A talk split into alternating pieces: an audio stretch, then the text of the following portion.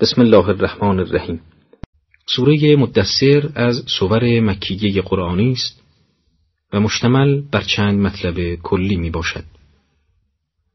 اول اینکه رسول خدا را دستور می دهد به اینکه مردم را انذار کند. دوم اینکه اشاره به عظمت قرآن کریم می نماید و در آخر کسانی را که منکر قرآن شوند و نسبت جادو بدان دهند تهدید و کسانی را که از دعوت قرآن سر بتابند مذمت کرده است. و اما آنچه مفسران در شعن نزول این سوره از قول جابر ابن عبدالله نقل کرده اند آورده اند که رسول خدا فرمود من مجاور در قار هرا بودم. همین که ایام اقامتم در هرا به پایان رسید صدایی شنیدم که مرا می‌خواند. طرف راست خودم را نظر کردم کسی را نیافتم. طرف چپم را نظر کردم کسی را نیافتم. پشت سرم را نظر کردم کسی را نیافتم. بالای سرم را نظر کردم فرشته ای را که قبلا در هرا نزدم آمده بود دیدم که بین زمین و آسمان بر کرسی نشسته بود. از دیدنش دچار رعب شده به خانه برگشتم و گفتم مرا بپیچید.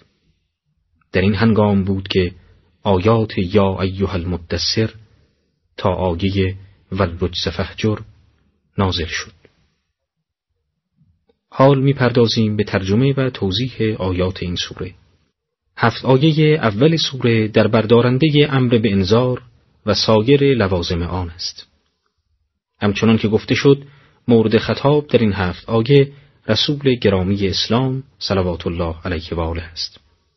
رسول اکرم در حالی که جامعی به خود پیچیده بود مورد خطاب الهی قرار گرفت که ترجمه این آیات چنین است. به نام خداوند بخشاینده مهربان ای جام بخیش پیچیده برخیز و بترسان و پروردگارت را تکبیر گوی و لباس خیش را پاکیزه دار و از گناهان دوری کن. و منت منه که بیشتر یابی و به خاطر پروردگارت صبور باش. نکات قابل توجهی در آیات ترجمه شده به چشم می‌خورد که مختصرا بدان اشاره می‌کنیم. یکی این که رسول اکرم را تنها امر به بیم دادن می‌کند در حالی که از بشارت دادن سخنی به میان نیامده. علت آن است که سوره مدثر در ابتدای دعوت رسول خدا نازل شده است و آن هنگام زمان بشارت نبود. نکته دوم این که منظور از آیه و پروردگارت را تکبیر گوی این است که خدای تعالی را به عظمت و کبریایی بخوان و او را از اینکه همانندی داشته باشد دور بدان. چنان که ائمه معصومین علیهم السلام در معنای تکبیر فرمودند خدا بزرگتر از آن است که در وصف بگنجد. بنابراین معنای الله اکبر که همان تکبیر است منزه دانستن خدا از هر گونه وصف می باشد سوم این که مفسران برای آیه و سیابک فتحر معانی دیگری را نیز آوردند که از همه رساتر معنای تسکیه نفس و تخلق به اخلاق حمیده و ملکات فاضله است. خداوند در آیات بعد آنها که این کتاب آسمانی را جادو میخواندند و آیات آن را مورد استهزا قرار می‌دادند به شدت تهدید کرده و میفرماید پس آن هنگام که در سور دمیده شد روز سختی فرا رسد و برای کافران آسان نیست.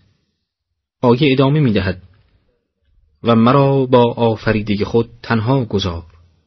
آنکه پی در پی از روزی خویش به او عطا کردم و نیز فرزندانی حاضر. و چه نیک مقدمات امور را برای او آماده نمودم. اما به بیش از این طمع دارد. نه هرگز چنین نیست. به درستی که او به آیه های ما ستیز جوست. به زودی او را به سختی می‌رسانیم. که قدری بیندیشد و حساب اعمال خیش نماید. پس کشته شود که چگونه حساب کرد؟ باز کشته شود چگونه حساب کرد؟ همچنان که مفسران بر اساس روایت های زیادی که نقل شده است گفتند مخاطب این آیات و آیات بعدی ولید ابن مغیره است که پیرمردی مجرب از داهیان عرب بود. وی از جمله کسانی است که رسول خدا را استهزا می کرد آنچه مفسران در این رابطه نقل کرده اند چنین است. رسول خدا صلوات الله علیه و آله در حجر اسماعیل می نشست و قرآن می خواند. روزی قریش که دور ولید ابن مغیر جمع شده بودند از او پرسیدند ای ابا عبدالشمس این چیست که محمد می‌گوید؟ آیا شعر است یا کهانت و یا خطابه؟ در پاسخ گفت بگذارید نزدیکش شوم و کلامش را بشنوم. پس نزد آن جناب رفت و گفت ای محمد از اشعاری که سروده ای برایم بخوان. رسول اکرم فرمود آنچه می‌خوانم شعر نیست بلکه کلامی از خدای تعالی است که آن را برای ملائکه انبیا و رسولان خود پسندیده است. ولید گفت مقداری از آن برایم تلاوت کن. رسول خدا سوره سجده را بر او تلاوت کرد. و چون به آیه فان اعرضوا فقل انذرتکم صاعقتا مثل صاعقت آدم و سمود رسید؟ موی بر بدنش راست شد و بدون آنکه به قریش خبری دهد مستقیما به خانه خود رفت. قریش نزد ابو جهل رفته گفتند ای ابا حکم ابو عبدالشمس از دین خود بیرون شد و به دین محمد گرایید مگر نمی بینی که از آن زمان که به نزد محمد رفت دیگر نزد ما برنگشت؟ ابو جهل به دیدن ولید رفت. هنگامی که وی را ملاقات کرد به دو گفت تو ما را سرفکنده و رسوا ساختی و زبان شماتت دشمن را بر سر ما دراز کردی و به دین محمد گراییدی. ولید گفت من به دین او نگراییدم اما از او کلامی شنیدم که از سنگینی و دشواری پوست بر بدن جمع می شود. ابو جهل گفت آیا کلام او خطابه نبود؟ ولید گفت نه. برای اینکه خطابه کلامی متصل و پیوسته است. در صورتی که کلام او بند بند است آن هم بند بندی که بندهایش شباهتی به هم ندارند. ابو جهل پرسید آیا شعر است؟ ولید گفت نه شعر هم نیست. برای اینکه تو خود آگاهی که من همه اقسام اشعار عرب را شنیدم و کلام محمد به هیچ وجه نمی‌تواند شعر باشد. ابو جهل پرسید پس چیست؟ ولید گفت باید به من مهلت بدهی تا در بارش فکر کنم. فردای آن روز قریش به ولید گفتند ای ابا عبدالشمس نظرت درباره سؤال ما چه شد؟ وی گفت شما بگویید کلام محمد سحر است چرا که دل انسان را تسخیر می کند در آیات بعد حال ولید ابن مغیبه را که بعد از اندیشیدن و سنجیدن درباره ماهیت آیات قرآنی آنچنان که در داستان نقل شده بیان شد مجسم می سازد که ترجمه این آیات چنین است. آنگاه نظر کرد. آنگاه عبوس شده چهره در هم کشید. آنگاه برفت و بزرگی کرد. و گفت این نیست مگر جادویی که نقل کنند؟ این به جز گفتار بشر نیست. آیه ادامه می دهد به زودی به سقرش برم. و تو چه میدانی که سقر چیست؟ نه ابقا کند و نه واگذارد. و پوستها را دگرگون سازد که نوزده فرشته نگهبان آنند. آیات گذشته با بیان دردناکی و مهلک بودن دوزخ به این آگی مبارکه فرجام یافت که بر دوزخ نوزده نگهبان گمارده شدند ترجمه آیات بعد چنین است. ما نگاهبانان دوزخ را جز از ملائکه قرار ندادیم و بیان شمار آنان را جز برای آزمودن کفار نیاوردیم تا آنان که اهل کتابند یقین کنند و کسانی که ایمان دارند بر مراتب ایمانشان افزوده گردد و اهل کتاب و گروه مؤمنان به تردید نیفتند و بیمار دلان و کفر پیشگان بگویند که خدای را از این مثال چه مقصود است. خداوند این چنین کسی را که بخواهد گمراه می کند و هر که را بخواهد راه می نماید و کسی بر سپاهیان پروردگارت جز همو شناسا نیست و این جز برای تذکر آدمی نمی باشد.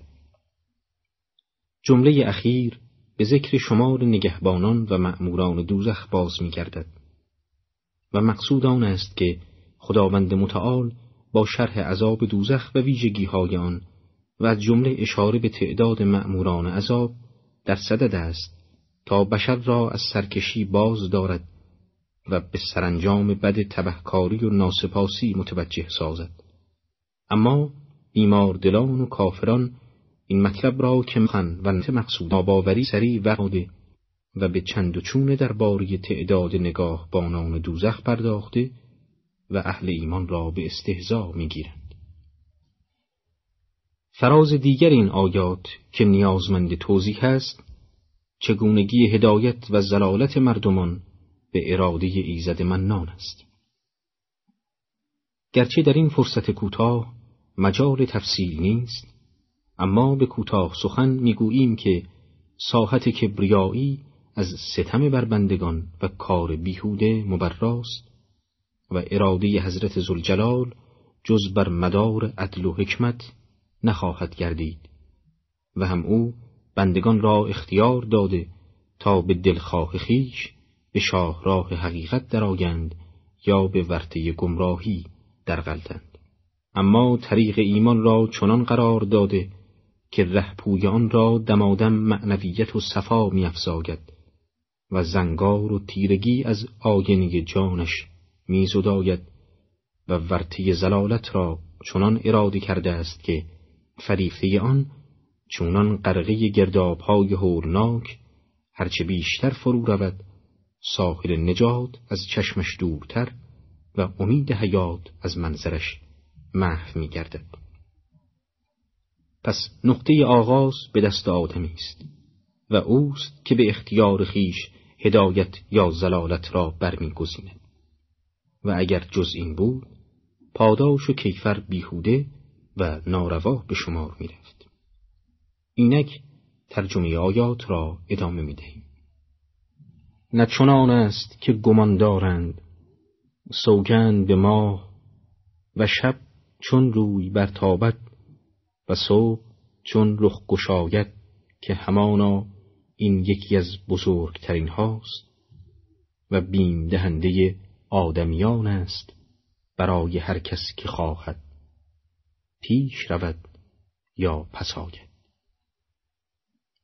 در این آیات موضوع دیگری مورد بحث قرار گرفته و خداوند متعال پس از سوگنده به ماه شباهنگام و صبحگاهان بنا به قول برخی مفسرین از عظمت قرآن و جهانی بودن رسالت آن یاد می کند و به گونه دیگر از خاتمیت دین اسلام و ارج و منزلت آخرین کتاب آسمانی در راهبری و هدایت انسان پرده برمیگیرد.